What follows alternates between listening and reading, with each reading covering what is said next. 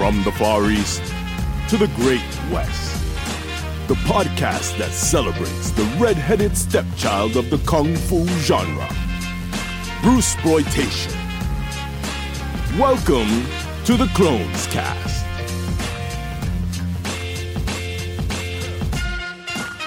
Here are your hosts, Michael and Matthew. Welcome to the Clones Cast. This one, as you all know, if you've listened to the last one, we're doing Bruce and the Shaolin Kung Fu number 2. And let's talk right away about that. I've read a bunch of stuff. Let's clarify something. Yeah. You call this 1978 is number 2, right? Yeah. Right. What's key about what you're saying is you're calling it Bruce and the Shaolin Kung Fu number 2. Now, are you trying to say something? I am. Rather than part 2? Oh my God, I missed that. And I am a 8-year-old in my brain, so I'm so sorry. Yeah, this was, oh my God. That was played to the 8-year-olds. Yeah, delayed joke. Yes, this was the number 2. All right, good, there we go. All right. Well, I wanted to right away talk about Alberto Galango as the director. Who the hell is that? Well, this is one of those mystery movies because, I'm struck by the idea, it's usually still listed as James Nam directing it, who did our first one. James Nam is the old school Shaw Brothers actor that we talked a little bit about last episode. And he still has his name on this one. I mean, from everything that I've researched, even though it says Galango, but there's also a Korean director that's known to be involved, which I do believe. If you were going to ask me what my sorting of this out was, I think James Nam did direct the first one, and I do not think he directed the second one. I think there was a Korean director that came on board. And so I don't know for sure, but stylistically as a filmmaker, I can see a lot of differences. Sometimes that might be the cinematographer, but I think in this case, I would call on the director. So nice. And I read somewhere the first fight choreographer was somebody who'd done like a shit ton of movies, and the second guy had done like 5. Yeah, you mean the action director on this film? Yeah. Yeah, he's like... Yeah, I'll pull it up. Well, he did like 4 films. You're right. Yeah, exactly. And the guy that did the first one, accordingly, had just done a ton. Oh, yeah. We're a totally different group there.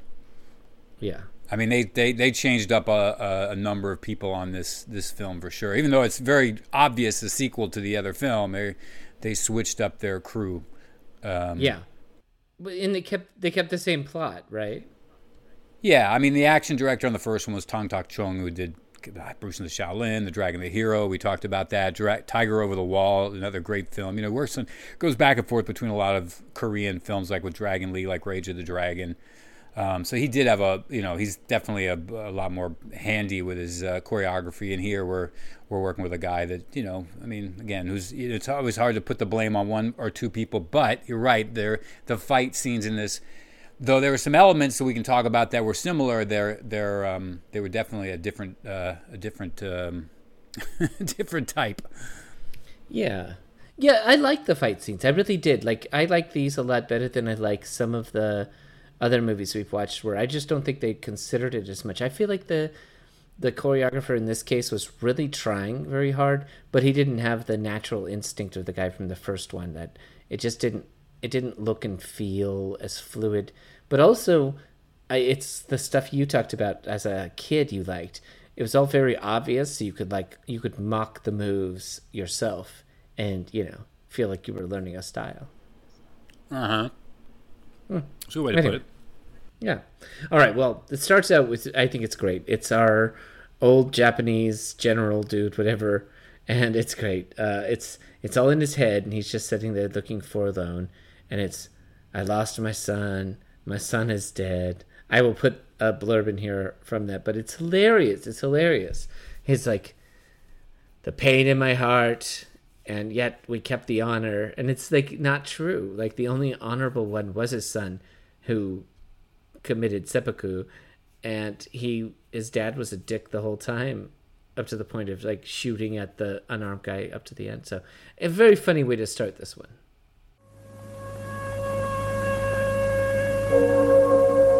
My son was murdered because of family honor. I'm responsible for killing my son. I held true to the traditional samurai spirit. The result, I lost my son. What is left me? What have I got to console me? My honor remains, at least in the metal.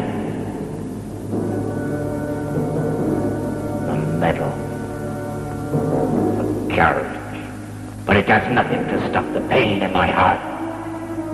What use is it? The medal to me now.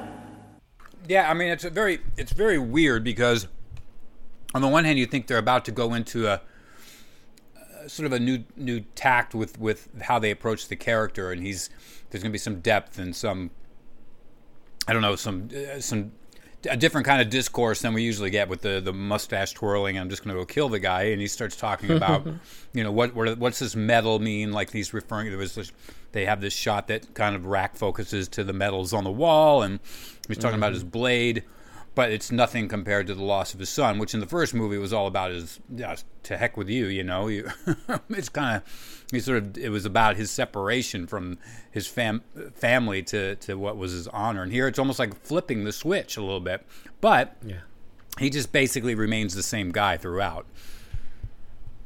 Yeah. And he did. And I like that we got him back, because I think he looks great and cheesy, but I mean, I call that good acting. He does a pretty good job being the despicable asshole. Yeah. Well, he's a lot, you know, Bae Soo Chan, I think is one. Well, he's got multiple names, but he's a Korean actor, and he's done a number of, you know, films. We've seen him. I think we've seen him in a couple besides this. So nice. All right. Well, initial report: Chang is alive. So this is all confusing to me. I'm like, okay, so I guess if this is picking up right after, like he was just shooting guns at, I don't know, if Chang.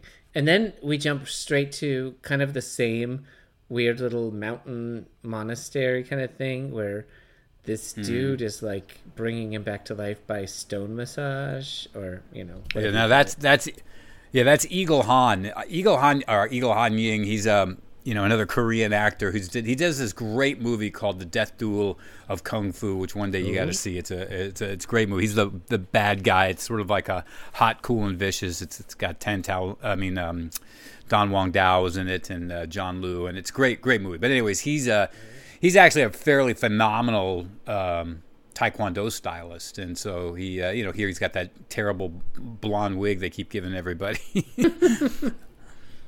I am blonde. You said white. The wig. Yeah, the wigs in this are off the chain. Yeah, they definitely reuse and milk that Nadia's theme from the Olympics. You remember that old '70s? Every time it gets sort of like supposed to invoke the heartstrings, you hear that da da da da. Yeah, it's that old '70s the Olympic song. Oh, I love that. Yeah, I kept hitting it, and I'm like, what the? I thought it was from like a soap opera or something. It was just killing me. They might, you know what? It could have gone. I think you're right. It did ultimately end up being like One Life to Live or something like that. Right. But it was originally, I think it's called Nadia's Theme, and it was for Nadia Colbert, the gymnast in I forget which Olympics, but '70s. That's the trivia you get from us, fair people. yeah, that's beautiful. All right. See, then I thought, is that the same Korean girl? And I know that's just one of those things. But I'm like, I didn't remember the last one so well. I don't remember her face. So I'm like, I don't know. I kind of thought that this dude and the Korean were supposed to be Nam and his girl, but like recast or something. I had a hard time in the beginning kind of getting the character straight. Right. Yeah. No, she was a different actress than the one from the first one. But right. Because then later on we get to the one from the first one, right? I think it's just okay. Another. Yeah, it's just they pretty much just moved on to another group here. Of course, they're all. The reason it's confusing is because every time he goes and meets a teacher in these movies, the daughter falls for him. You know, it's always him and the daughter, and you know, like, and this one has, you know, Yeah. And then he loses them because they get shot or stabbed, and he moves on to the next. Which we'll get to that in this one because it's just pathetic. Yeah, it is. Okay, so now we get to this scene. It's the longest scene ever. I think this takes like a full 10 minutes. I called it, I guess, the Japanese forum is what I called it. Mm-hmm. But it's like they're just talking for a really long time about like, well, like all sorts of stuff. Like, remember when the guy threw the dart into me, and why did they do this? And it's like all this, it's like plot building, but it's all very, I suppose, thoughtful. Like the scene I made a note of is when creepy Japanese guy's like, reminds me of that story of when the three blind people each touched a big elephant in a different spot. And yeah. I'm just like, wait, what? Yeah. That's Chang Dao, you know, who we had in the last movie. And you pretty much will. He's actually a pretty close friend of Bruce Le's. I mean, they still work together today, actually. In fact, when we were doing the documentary and we were going to go meet with Bruce Le, Chang Dao was going to meet with us at the same time. No way. But yeah, he's in almost every Bruce Le movie you'll see. I mean, he's pretty prolific throughout all of the films. But yeah, I think that idea. What's that? I was fooled by the gi and the beard. And the watch. Yep. Well, what was I going to say? My God, what was the story? Your thing about the elephant thing. You know, I think that was unless they were just throwing words in there. I think the idea there was that, you know, in that story, everybody was wrong. Everybody that was so he's making a point to these guys. Hey, you're all wrong, even though you all think you're right because, you know, you're feeling the elephants. You think, you know that. I mean, the whole blind story is three blind men touch an elephant. One touches the trunk and thinks it's a vine. One touches his leg and thinks it's a trunk of a tree. And one touches his tail and thinks it's a snake or whatever. I can't remember what the exact story is, but the fact is they're all wrong. It's an elephant. So I think that was the point of that story, if I'm not mistaken. I like your interpretation for sure. I'm giving it too much credit. Well, you know, I kind of thought he was doing a little bit of the Rashomon, where three different people can all experience a similar thing, but when you hear their stories are totally different. So it's kind of what you're saying. There you go. But okay, somebody could be right. Yeah, somebody could be right. That's true. All right. Anyways, you're right. That is a long scene, which I mean, first off, it's easier to film, obviously, right? If you're trying to like use up some space, you got to shoot a movie in 10 days or whatever. They probably shot this in.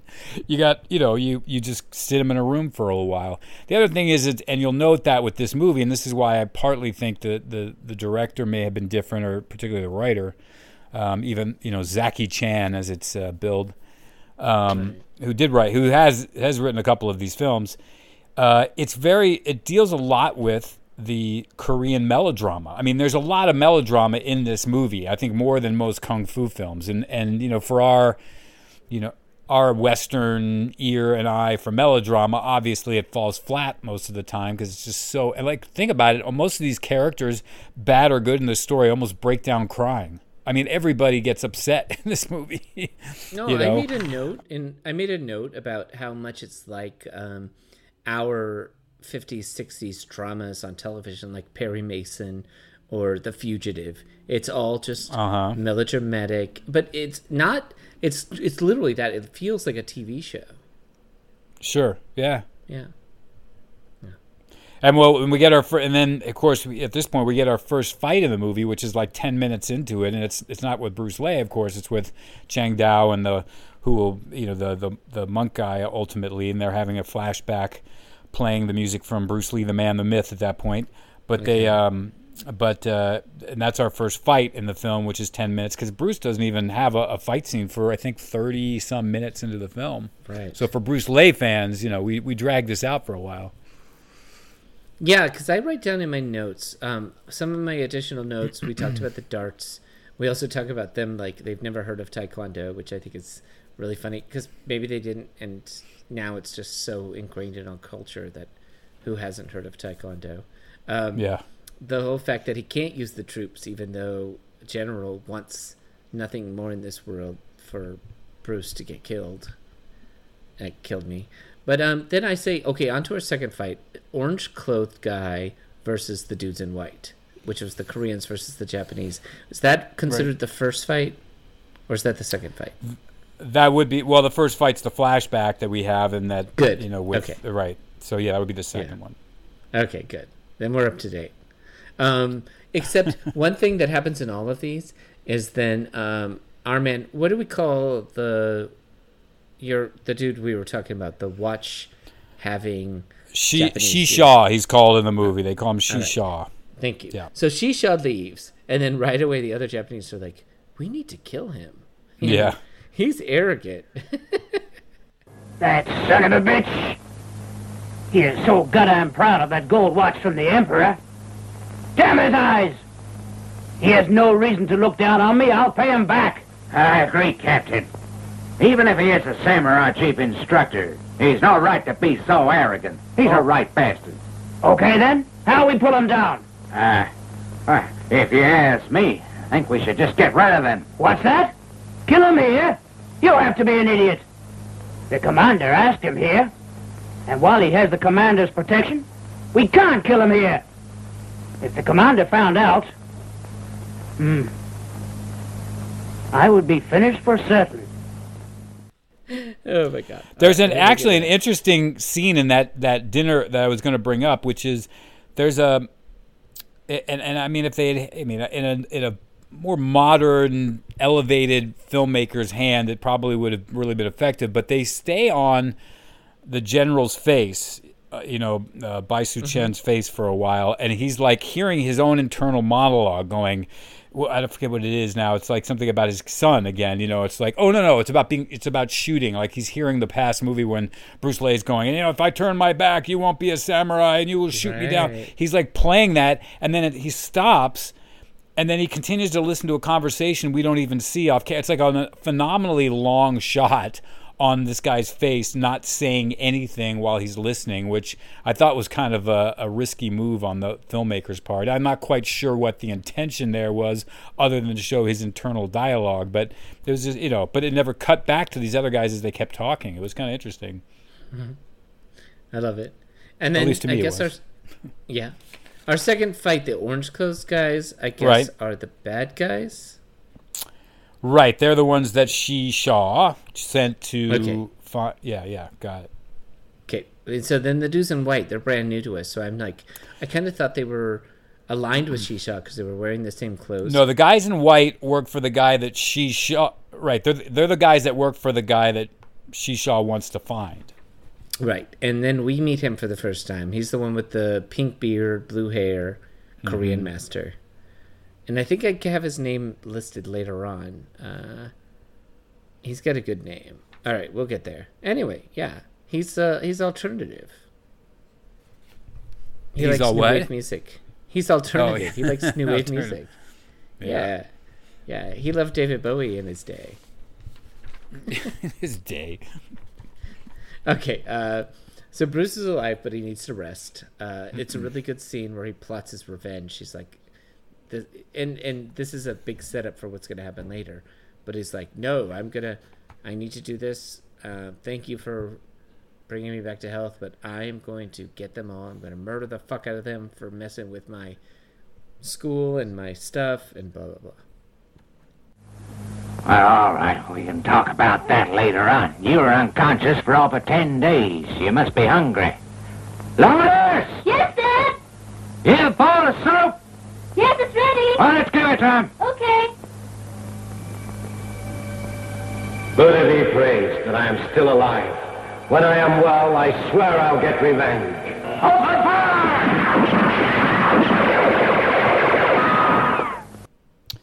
That's true. He does say something similar to what you said, but not exactly. Okay, get it out. So, the old dude, our savior... He heads to town to read a poster or something. I don't know why he's there. But upon leaving, he gets to fight the Japanese. And, it's an interesting, and it's a great little fight. Because, again, Eagle Han's he's a badass, man. You watch him in his other movies. He's got these beautiful kicks, and he's fun to watch. It's a weird fight scene because there's a lot of strange edits. Like he's fighting and it cuts and it goes to a different scene. It comes back and they're fighting again. It cuts and it goes to a different scene. And it's one thing when you're trying to show these cuts to sort of contrast the two sequences, or maybe that they're about to come together. You know, it builds up tension. But it's just like they're kind of unrelated things they keep cutting to, and then it cuts back to the fight scene. Yeah, and it was funny. I had to watch that a few times. I pretty much watched up to this point 3 mm-hmm. times to try to figure out who the hell people were.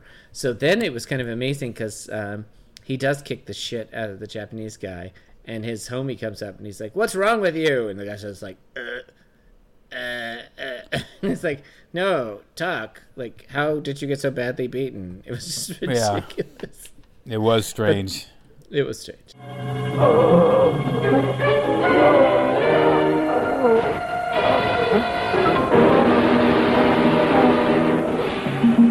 What's the matter? What's the matter? Come on.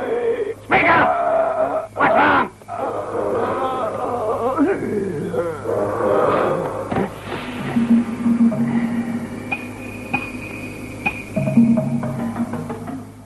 All right. Well. Now, I'll point out, too, please. We should point out, too, for anybody watching this film, the good drinking game with this is the word revenge, because there is constant speaking of revenge in this one. Good call. You'd be sloshed by the end. You would. Yeah, because then we get back to Bruce. I guess his name is Lee Ching Wu? Yeah, Lee Ching Long or Lee Ching. Yeah. Lu, okay. Well, he explains the whole plot of the last one. And that's right. Yeah, and then that's when I finally got to, oh, these aren't the Koreans from the first one. I'm like, okay. So then Bruce is like, I want to stay and want to help you fight them. And the old dude's like, no, I insist on fighting them. So it seems like heroic or whatever.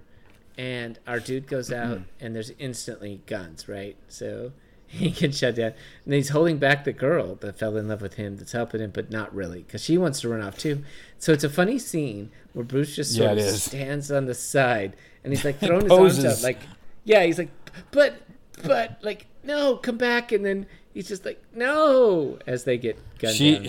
She runs off from him, and he, like, kind of drops into this weird stance and extends his arm all dramatically, and he remains there as she's getting shot.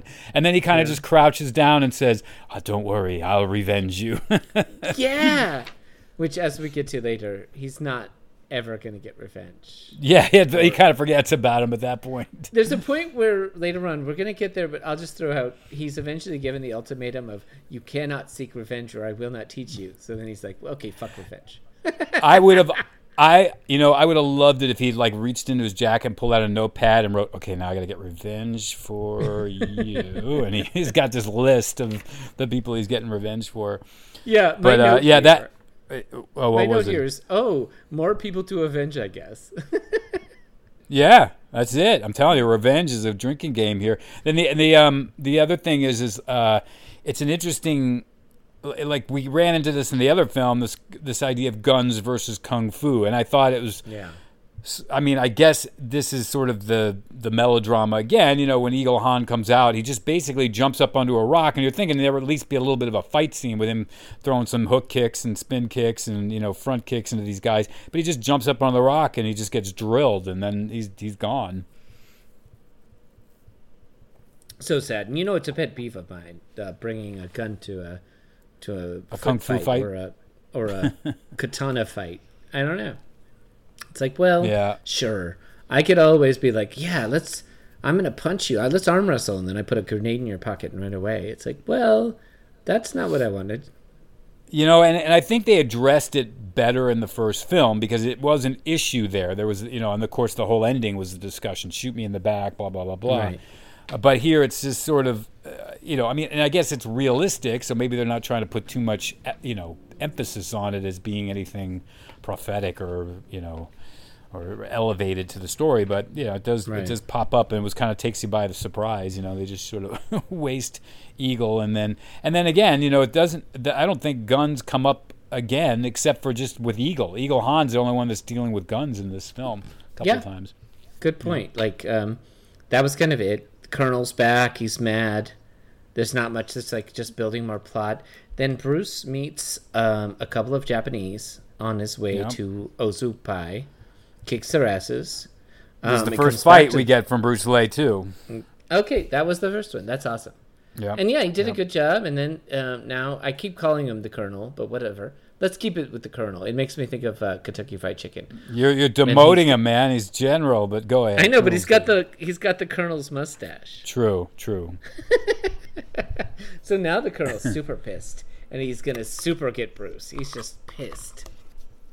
The general. See, the general is car insurance, right? That's that shitty. Oh, that's right. That's right. He's got a mustache too. That guy. Right. Totally. I'd rather be the Colonel over the general. Okay. If that's lost on you listening, they're TV commercials. Let's move on. Yeah. Those of you in Bulgaria. Yeah. Yeah. Those of you in UK, Germany, we know. Just look up the Colonel Car Insurance on YouTube, and you can also just look up the General Car Insurance. Yeah. God, we're spiraling. We're spiraling into.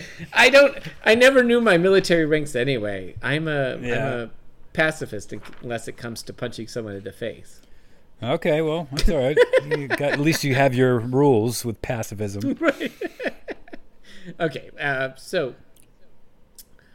The Colonel gets super mad. Bruce meets what looks like are the Japanese.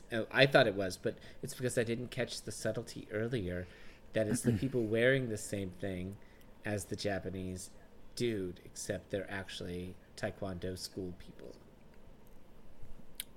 Oh, when you mean the second group he faces? You mean is that what? Yeah, you're yeah, like yeah, and it's kind of interesting. There's like this unspoken acknowledgement that when he faces off with them and starts fighting with them, he gets that they're the good guys. Like somehow he determines in the way they're fighting, because he just kind of stops and bows down to them, where he didn't know the other guys. The first two guys he was fighting, he's like, hey, you know the way to blah, blah, blah. And then they say, we're going to fight you now. We just happened to run into you on this hilltop, and we're the bad guys.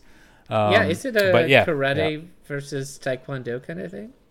Yeah, a little bit. They didn't really delve into it too much. There's a little bit.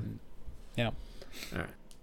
Well, and it's interesting, too, because I was just going to point out that right before that happens, there's this sort of long montage for the Bruce Lee aficionados, on the walk when Bruce Lee's walking. And it goes on for like a good 90 seconds. And they use the whole... Nothing's happening, but he's walking, and they use the whole chunk of, I think it's called sampans, the cue from Enter the Dragon, where they're all riding in the junks in Hong Kong. They use that whole piece right here just to sort of cover his walk. That's awesome. Well, he gets to finally tell his sob story to the boss, and he's just like, they hurt me, they hurt my friends, they blew up my school, please train me.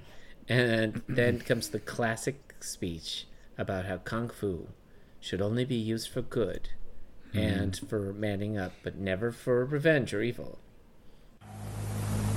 Mr. Poe, I want you to teach me the Taekwondo style. I have pledged to reopen the gym and revenge my friend's murder. Teacher, will you let me learn? You are a fool. Don't you realize Taekwondo's not made for killing? I don't just want to learn how to fight them. I want revenge. Ridiculous. Did the abbot put such ideas into your head? Did he tell you that Kung Fu can be used to kill?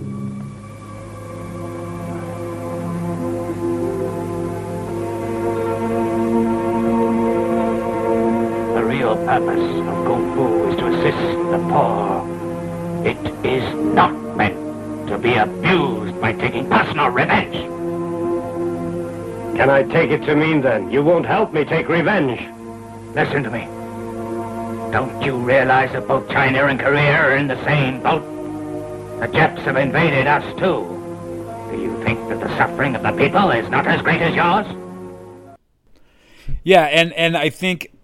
staying in line with Bruce Lee's character in Fists of Fury, which this is obviously a couple generations removed spinoff, where that lesson and that moral was sort of being placed on him as well in that film, but he he is great. He's the great kung fu fighter, but he's also not going to let that morality, those ethics, get in the way of his finishing the being driven by revenge. And I think here in this film we have the same issue with Bruce Le that comes up later, even when he takes off and the guy makes the comment, "This is his destiny," and points out that he hasn't finished learning what he needed to learn. Like, he was trying to teach him the technique, the heart-eye technique, or whatever they were calling it.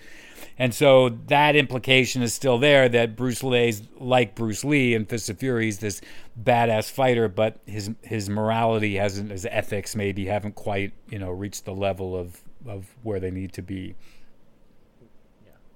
Yeah, after the speech, there's a really funny little brief montage, and then Bruce comes back and he's just like, "I have forsaken all revenge, and now I just want to learn for the good of teaching the Chinese." All right. General. Huh? Yes, Master. I now understand the wisdom of your words. Please teach me to lead a proper life. You mean that you have now put all your personal affairs behind you? Yes.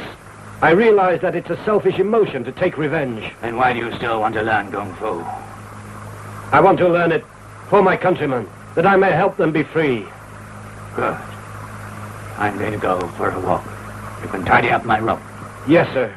So then there's this really long, farm montage where he's like, "I'm carrying water, I'm cutting wood," and there's got the terrible music from the soap opera / Olympics.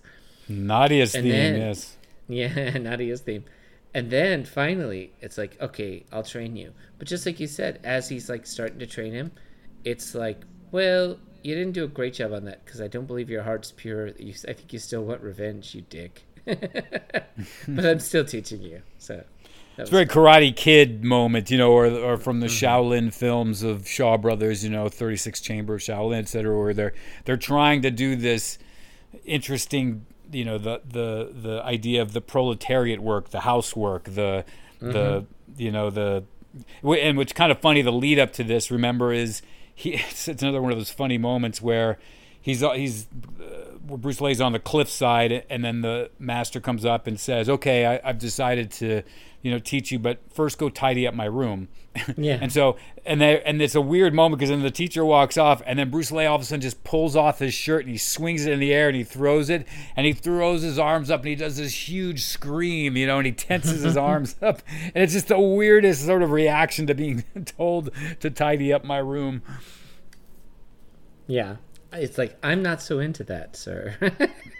Yeah. It's funny. So I rewatched Karate Kid just the other day because I just finished up Cobra Kai season 2, and I'm loving the hell out of the Cobra Kai series. But in season 1, Miyagi is talking about how he learned karate from his dad, and something else happened. But it's Daniel. He's just like, "Oh," he's like, "I thought karate came from Shaolin temples," and Miyagi kind of just gives him a shit look, and it's like, "You watch too many movies." Yeah, that's right. Such a good movie. Yeah, but also, again, that comes way later, so it's already some American writer, whoever wrote Karate Kid, kind of coming onto this kind of stuff, because that is what we learned. Badass shit comes from these temples of these weird dudes with pink beards and blue, I don't know what I'd call his hair, a blue Picard. I don't know. It's weird. Who's got the blue hair? What do you mean? Oh, in this movie, Korean master. It just looks crazy. All right. So where are we? Oh yeah, here come the Japanese. So everything's going well. We had this whole training thing. We were in Karate Kid, like you said. And then suddenly we're, all right, let's get back to the movie. And the Japanese are just walking through the forest. It's they're coming, and it's great. They show up to the temple, and not a lot of dialogue, and they fight the first dude. And the first guard. The guards, yeah. The first guard was pretty badass. Mm-hmm. Yeah, he held his own for a really long time. And they did this thing where they do guard one, and then they get past, then it's two guards, and we'll get to that part. So, and I think the fights are really legitimate. Yeah, they got some cool moments, especially when they get into the they go through, like you said, the two, when they get to the triple guys, you know, the three guys, it starts to remind me of the prior movie with some of the choreography. Exactly. with the stacking. Yeah. Yeah, it was cool. I really enjoyed that. I thought it was really well done. The co-op style on the three. And then Bruce comes in, right? And he yells, and I must have a soundbite that's going to go with this. Hold it! Yeah! Hold it!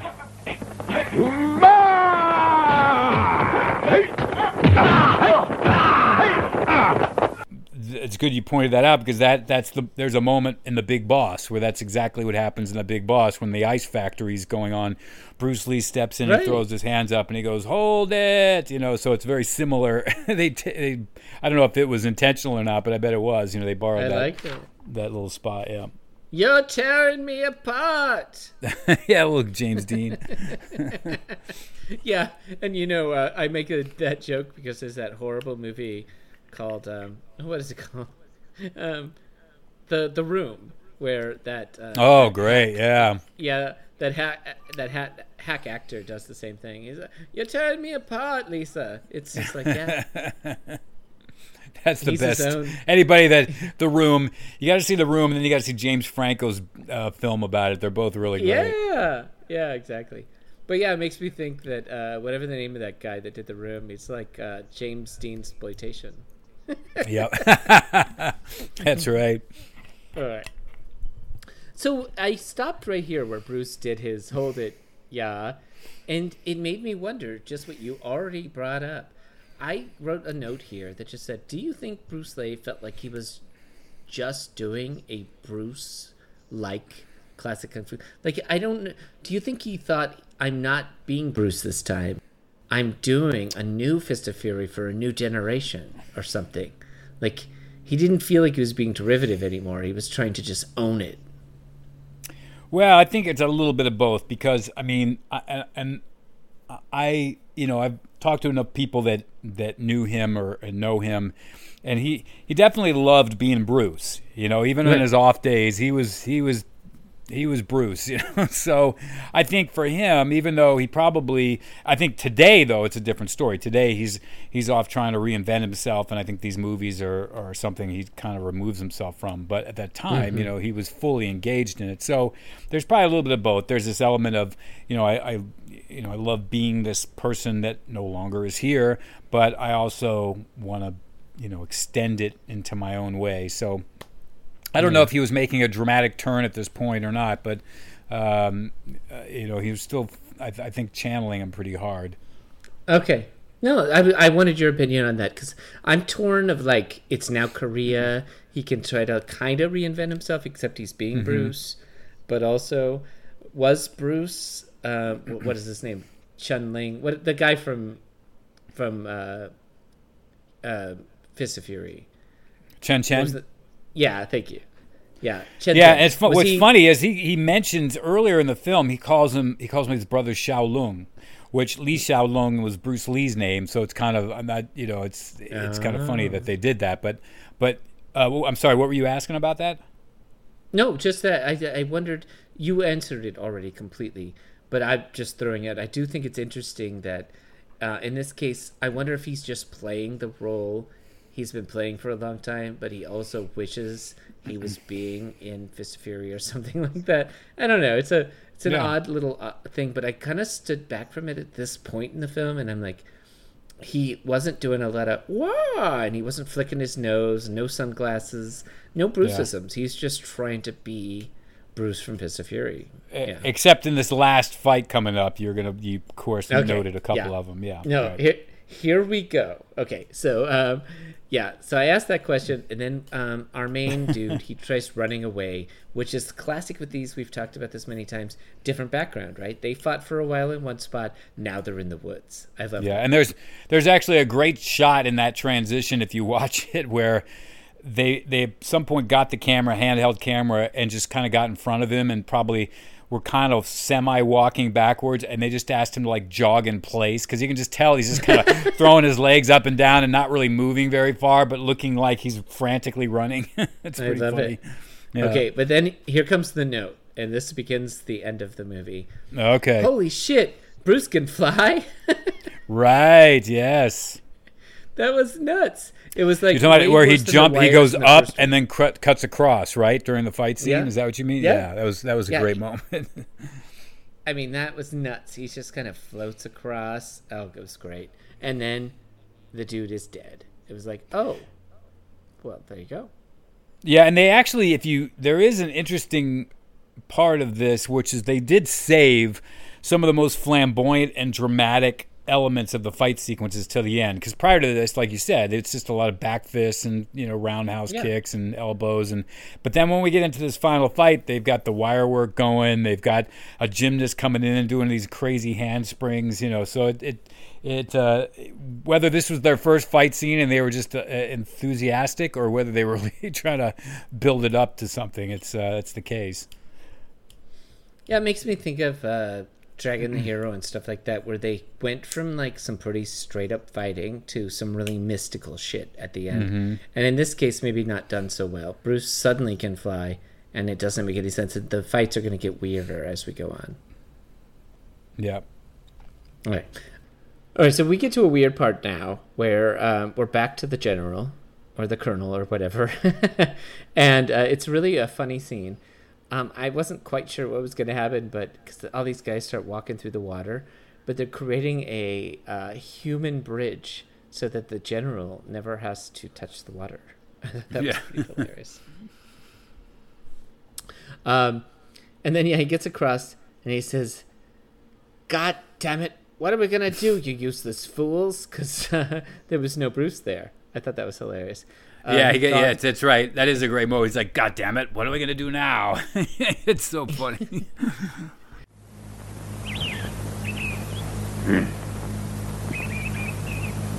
God damn it. Now what are we going to do? Our information wasn't correct. You're useless fools. I'm throwing it in. So then he gives the big... no, actually, we jump back to the Korean master, and he gives his speech. Yeah. And then, this is so random, the Japanese just go a little crazy burning a shrine. I had to rewind it a couple times. I'm like, is that like a gateway? It's just a shrine. And they're like laughing their asses off. Yeah, it's weird here, because this is where the whole... storyline logic gets all completely lazy and muddled, because they're going to do something, and somehow the two girls know what they're going to do, and they go and when they're talking to the their master, their father, I don't know if it's their father or their master, and then Bruce overhears it through the wall, and then he runs off to go find. So there's this. I don't know how, they didn't have cell phones back then, so it's really hard to tell how all this information gets around so fast. But that being said, that's sort of where we go. It's the shrine where, I guess it's the Chinese area of Korea, and that all the people that are in this village are mainly Chinese. And so now's the idea where Bruce is like, okay, you're not going to mess with the Chinese. And they're hamming it up. The Japanese are just like a little more fire, waving their shirts around and stuff. Just, ha, ha, ha, ha. It's the most ridiculous, like, they must have thought, oh, everyone's going to know what this is about, so just ham it up. Yeah, that's right. And obviously I didn't. I was just like, oh. But Bruce comes, and he just starts cutting them down right away. It was pretty badass. Like, right away comes in. He takes down, like, the first three guys in, like, 30 seconds. Yep. Yeah. Okay. Well, then, it is. No, you're right. I mean, it's good. It is a good little sequence, and they do kind of build. I mean, even though, they handle it, pretty well in this. It's funny because I was thinking about the way this film was shot. It's an early. What's his name? Ma Goon, I think, was the cinematographer on this, and it's like one of his earlier films.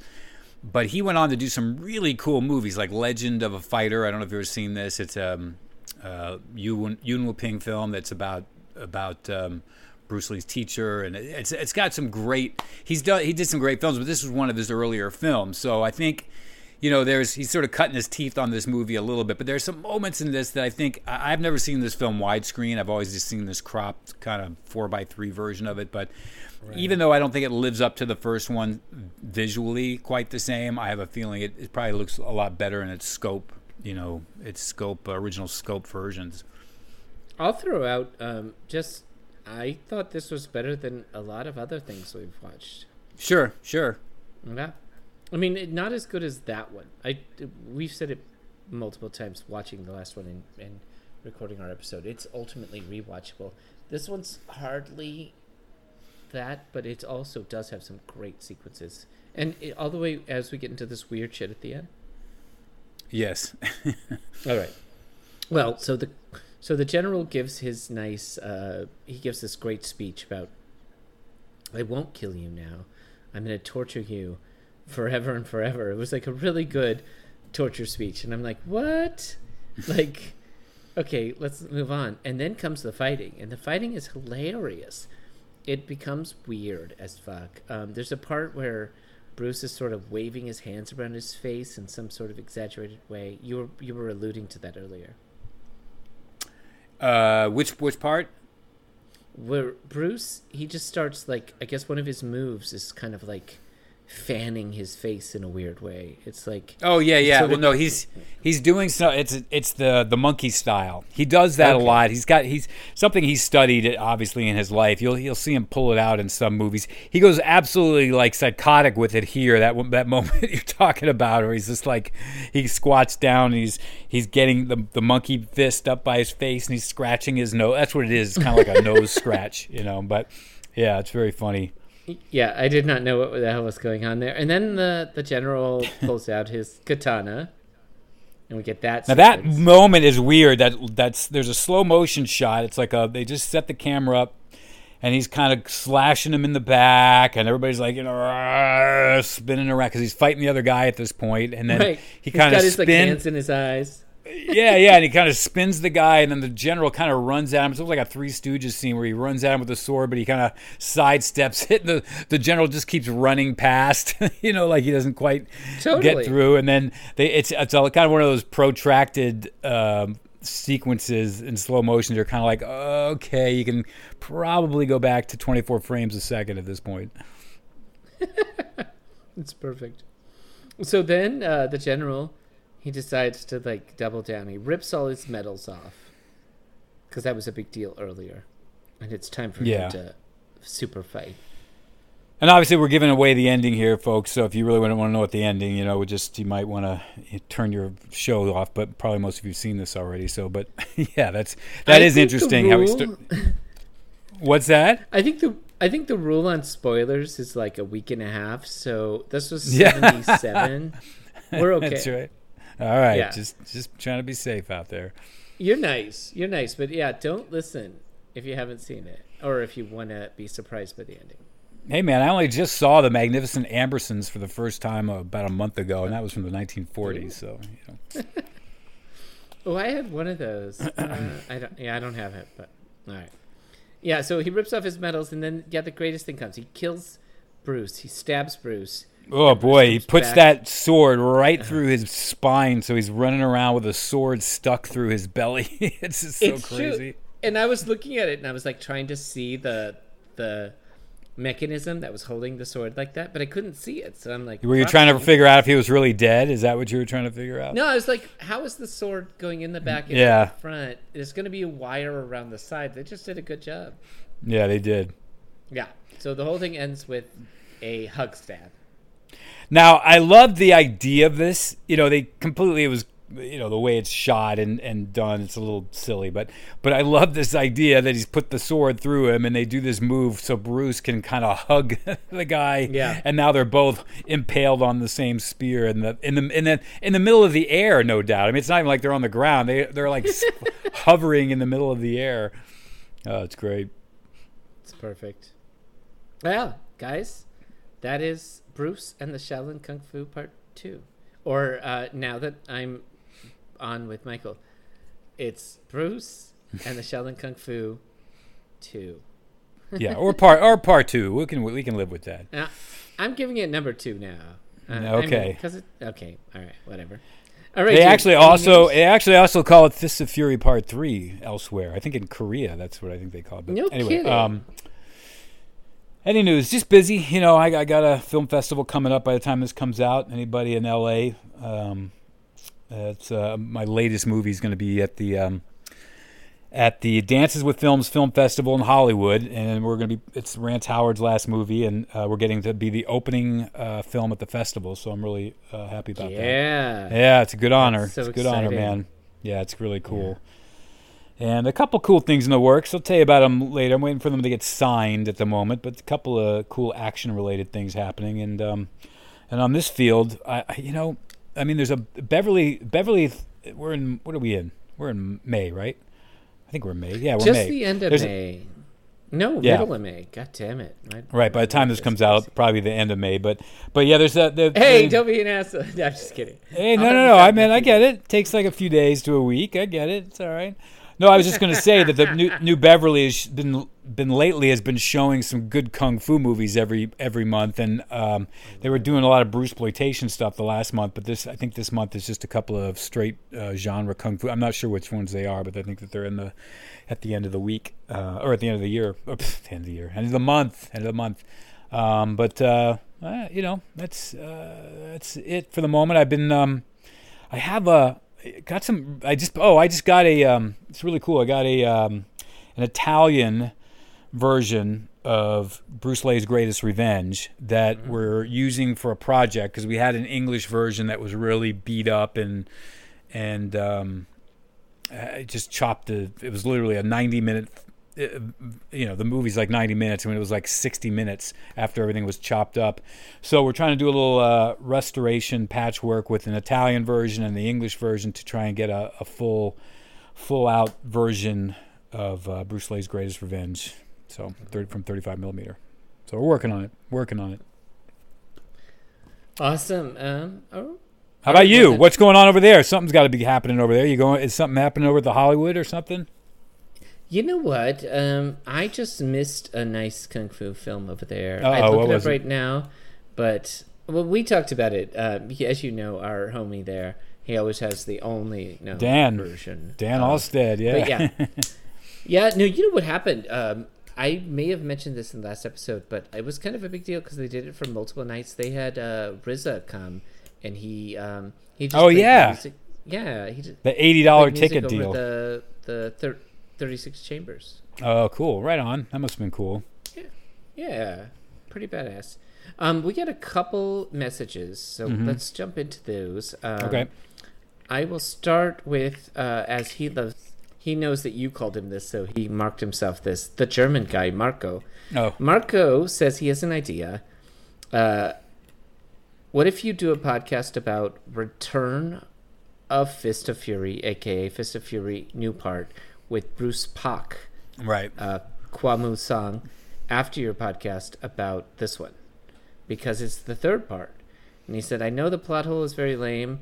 The brother of Bruce Le and the brother of the Japanese general try to kill each other to revenge their brothers who killed each other before. And the film itself is not good, but it would complete the series. What do you think?